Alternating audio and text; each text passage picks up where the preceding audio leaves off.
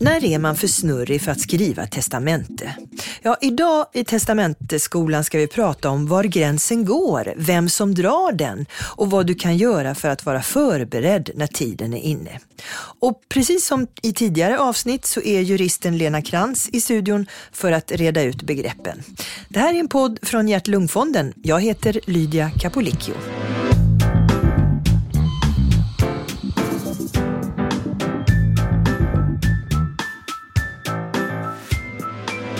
Men jag har en fråga, Lena. När är man egentligen för snurrig för att skriva eh, sitt testamente? Jag tänker bara på i morse när någon frågade efter vår portkod hemma. Då hade jag totalt glömt bort det och eh, var tvungen att smsa familjen för att få reda på de fyra siffrorna. Och då kände jag, jaha, nu eh, börjar jag bli snurrig. Ska jag inte få ansvaret att skriva mitt egna testamente då? Är det där gränsen går vid portkoden? Jag tror kanske inte riktigt att gränsen går där. Och det är ju en väldigt svår fråga att svara på. Ja. För att egentligen kan du vara ganska snurrig men ändå upprätta ett testamente. Det beror lite på om det här förordnandet du gör, om det, om det är påverkat av din snurrighet. Och du måste ge oss ett exempel nästan så vi hänger med. Ja, det finns några, eller ganska många rättsfall på det här området. Framförallt ett från Högsta domstolen från 1943, ett gammalt rättsfall men fortfarande tror jag att det har bärighet. Och där var det en person som var omyndigförklarad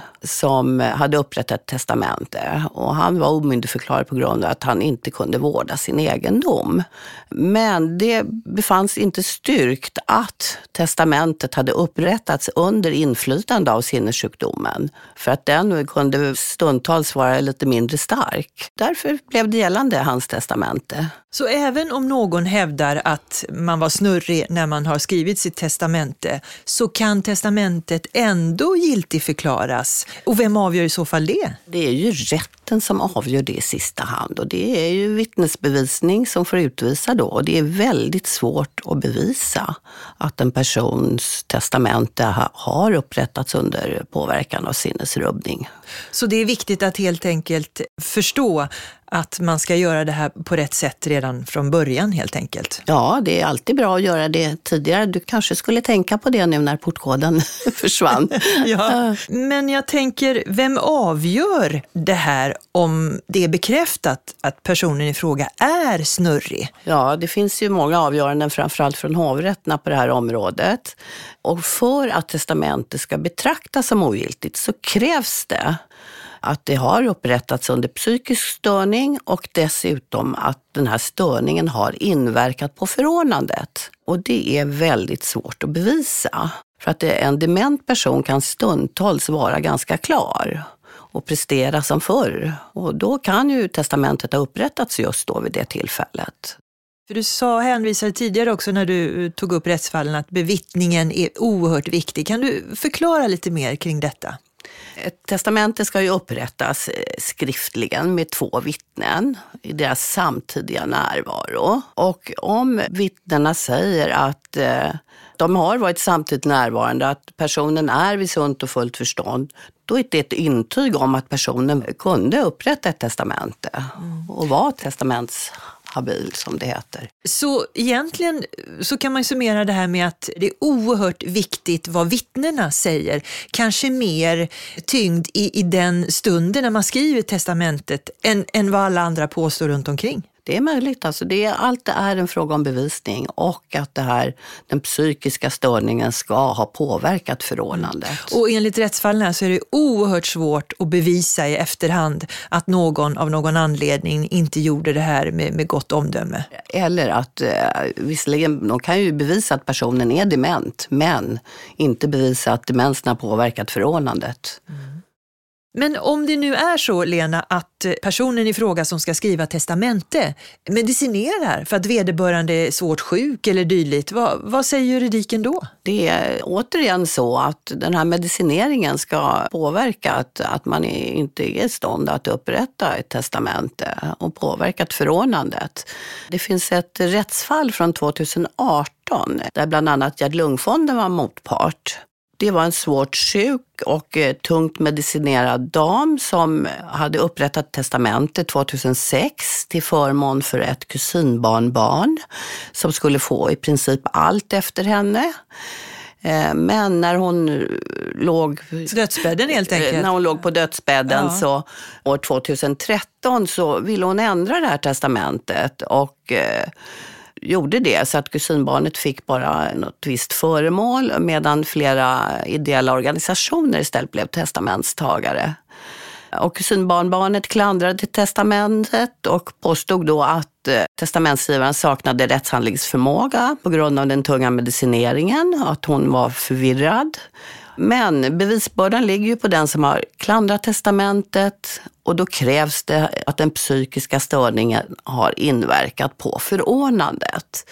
På det här rättsfallet lades stor vikt vid vittnesmeningen också i testamentet, där vittnena intygade att eh, testamentsgivaren, så vitt de kunde bedöma, hade gjort det här vid sunt och fullt förstånd.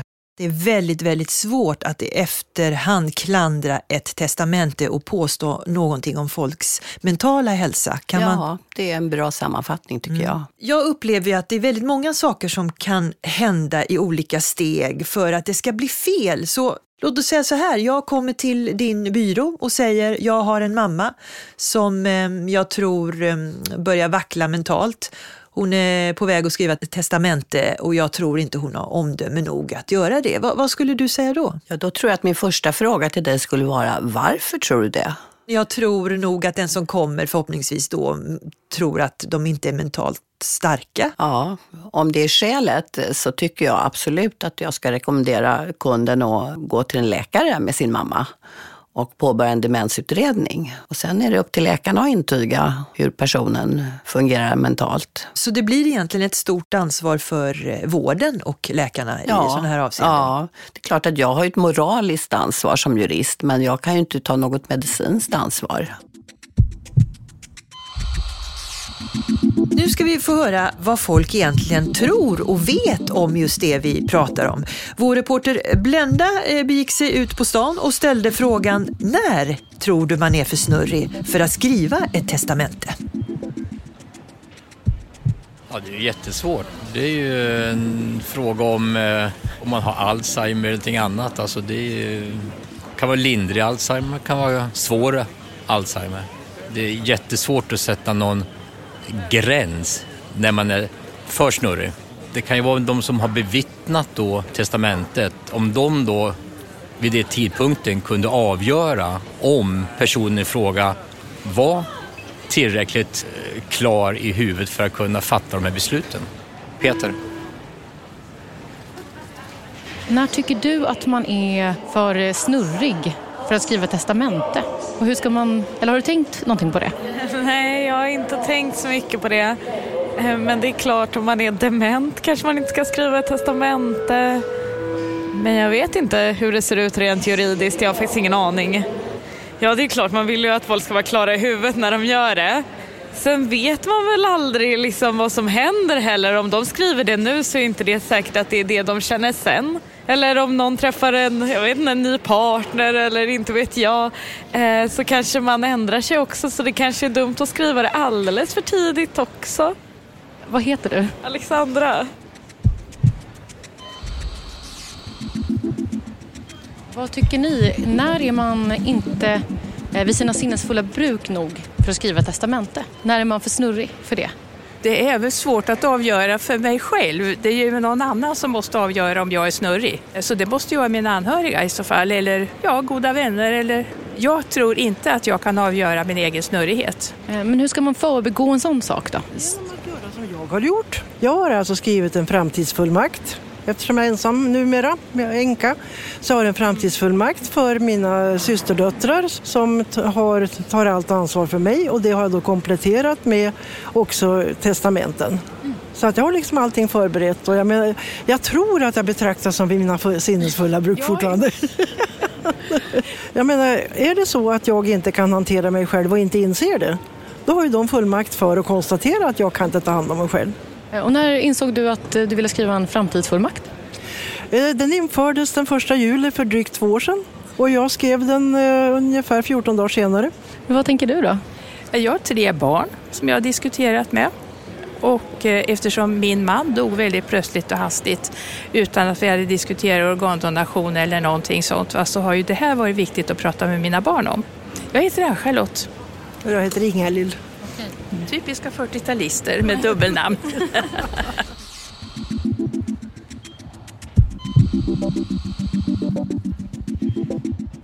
jag som, eh, som arvinge då, jag känner inte att jag skulle kunna avgöra det och inte mina syskon heller utan jag tror vi skulle behöva juridisk hjälp för det. Och en läkares eh, då inrådan för att om någon syskon säger att det här, det pappa eller mamma var så förvirrad så hon var inte vid sina, eller han så vid sina sinnesfulla bruk. Jag menar, det kan ju inte vi avgöra, känner jag. Jag vet, inte, jag vet inte om en läkare kan avgöra det egentligen men jag tycker inte att någon utomstående lekman kan avgöra att nej, den här personen är så är inte vid sina sinnesfulla bruk. Eh, hur har ni gjort, pratat om det här i din familj? Vi har faktiskt inte pratat så mycket om det. Min pappa dog för två år sedan. Vi pratade inte någonting om det och inte nu heller faktiskt. Min mamma är 92 så det borde ju kanske vara aktuellt. Visst eh, vore det bra om man var förberedd, förbereda sina barn för det här. Så de slapp att fundera och det blev rörigt och det kanske blev eh, situationer som inte de klarar av. Så det var ju... Nej, men jag har inte gjort någonting.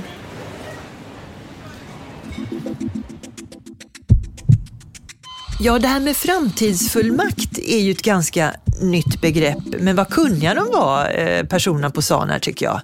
Det hade inte jag någon aning om att det fanns något som heter just framtidsfullmakt. Det, det är helt fantastiskt. Den här lagen har haft en otrolig genomslagskraft och det är så många som upprättar framtidsfullmakter. Det är nästan det mesta jag sysslar med just nu. Och vad är det då? En framtidsfullmakt är en fullmakt där du ger någon fullmakt att företräda dig om du blir beslutsoförmögen. Och som vi sa tidigare, det är ju en läkarfråga. Ja, det är det ju i och för sig inte riktigt när det gäller de här framtidsfullmakterna. Nähä. Huvudregeln är att det är fullmaktshavaren som avgör när fullmakten ska träda i kraft. Den träder alltså inte i kraft med en gång, utan först vid en framtida oviss tidpunkt när du inte kan fatta egna beslut längre. Men det är ändå jag själv, om jag nu själv skriver framtidsfullmakten, som avgör när den ska träda i kraft? Nej, det är inte du själv, utan det är fullmaktshavaren. Så den du har gett fullmakten till som avgör det. Det är huvudregeln. Sen kan man även förordna den här fullmakten att rätten ska avgöra och då kommer rätten sannolikt kräva ett läkarintyg. Men finns det någon situation som kan inträffa då man inte ska skriva en framtidsfullmakt? Det är ganska stränga krav på framtidsfullmakter, precis som när det gäller testamenten. Att de ska bevittnas på samma sätt som ett testamente. Och är du redan beslutsoförmögen så kan du faktiskt inte skriva en framtidsfullmakt. Utan det gäller att göra det medan du är ganska fräsch och pigg. Medan jag kommer ihåg portkoden? Ja, precis. precis. Eh, jag tänkte Lena, vi ska få höra eh, fler röster kring eh, det här vi pratar om. Jag stör dig mitt i din eh, lunch här. Snabblunch också. Det ja. finns emellanåt man inte hinner. Det är en jättesvår fråga, men jag tror inte man kan säga att när man är för snurrig eller för lite snurrig, så länge det finns en medvetenhet att du kan få ner dina känslor och tankar på ett papper, då tycker jag man är with it, som man säger.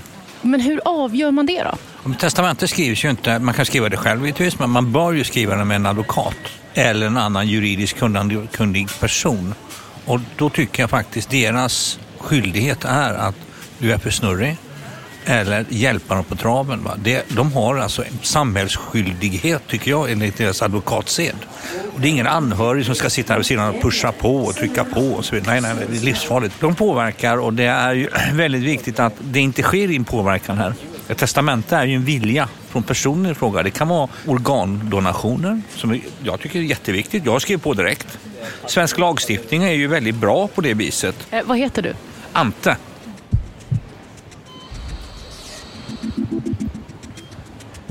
Jag tror inte att man kan säga från en dag till en annan att man blir snurrig eller inte. Det är gradvis det förändras.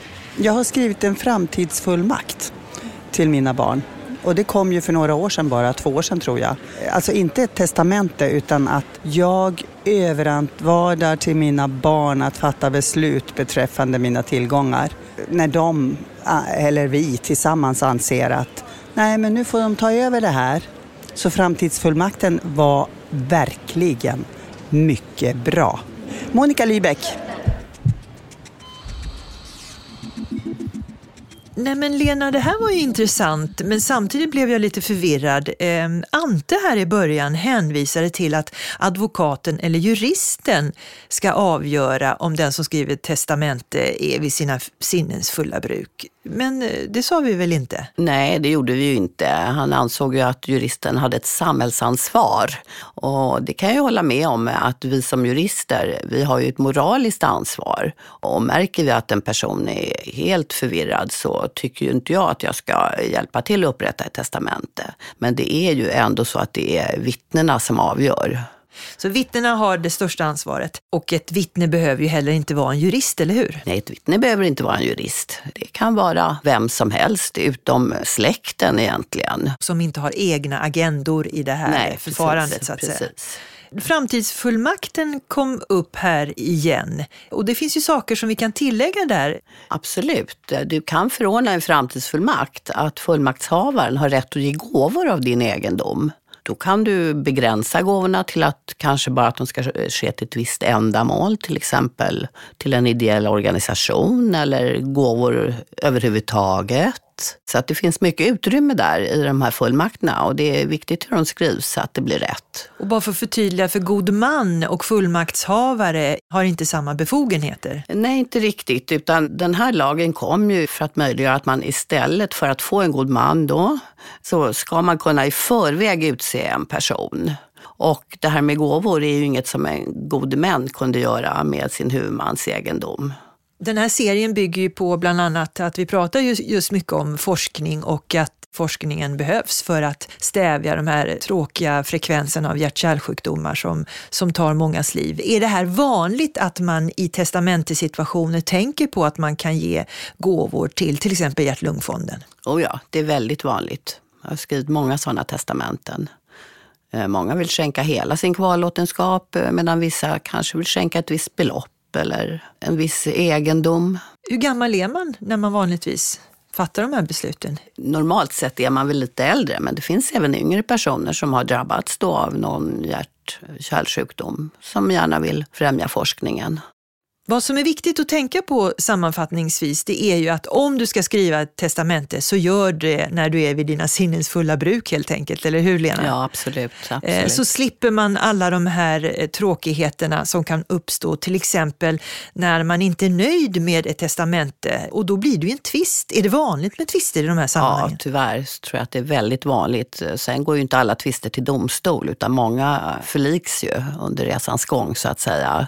Men jag tror att det är väldigt vanligt. Du säger förliks då och då. Förliks, ja. Vad, vad Att det? förlikas, det betyder att komma överens. Innan rätten avgör så kommer man överens om en lösning. Och vi kan väl säga att tvister, det ska vi återkomma till i ett annat avsnitt av Hjärt-Lungpodden. För nu, Lena, tack för att du kom hit och nu vet jag min portkod plötsligt. Och vad härligt. Tack ska du ha. tack för det. Du kan testamentera till både dina nära och kära och forskning. Vill du veta mer? Beställ Hjärt-Lungfondens kostnadsfria handledning. Du hittar den på www.hjärt-lungfonden.se snedstreck testamente. Stöd forskningen som ger mer tid att leva. Så låt ditt hjärta slå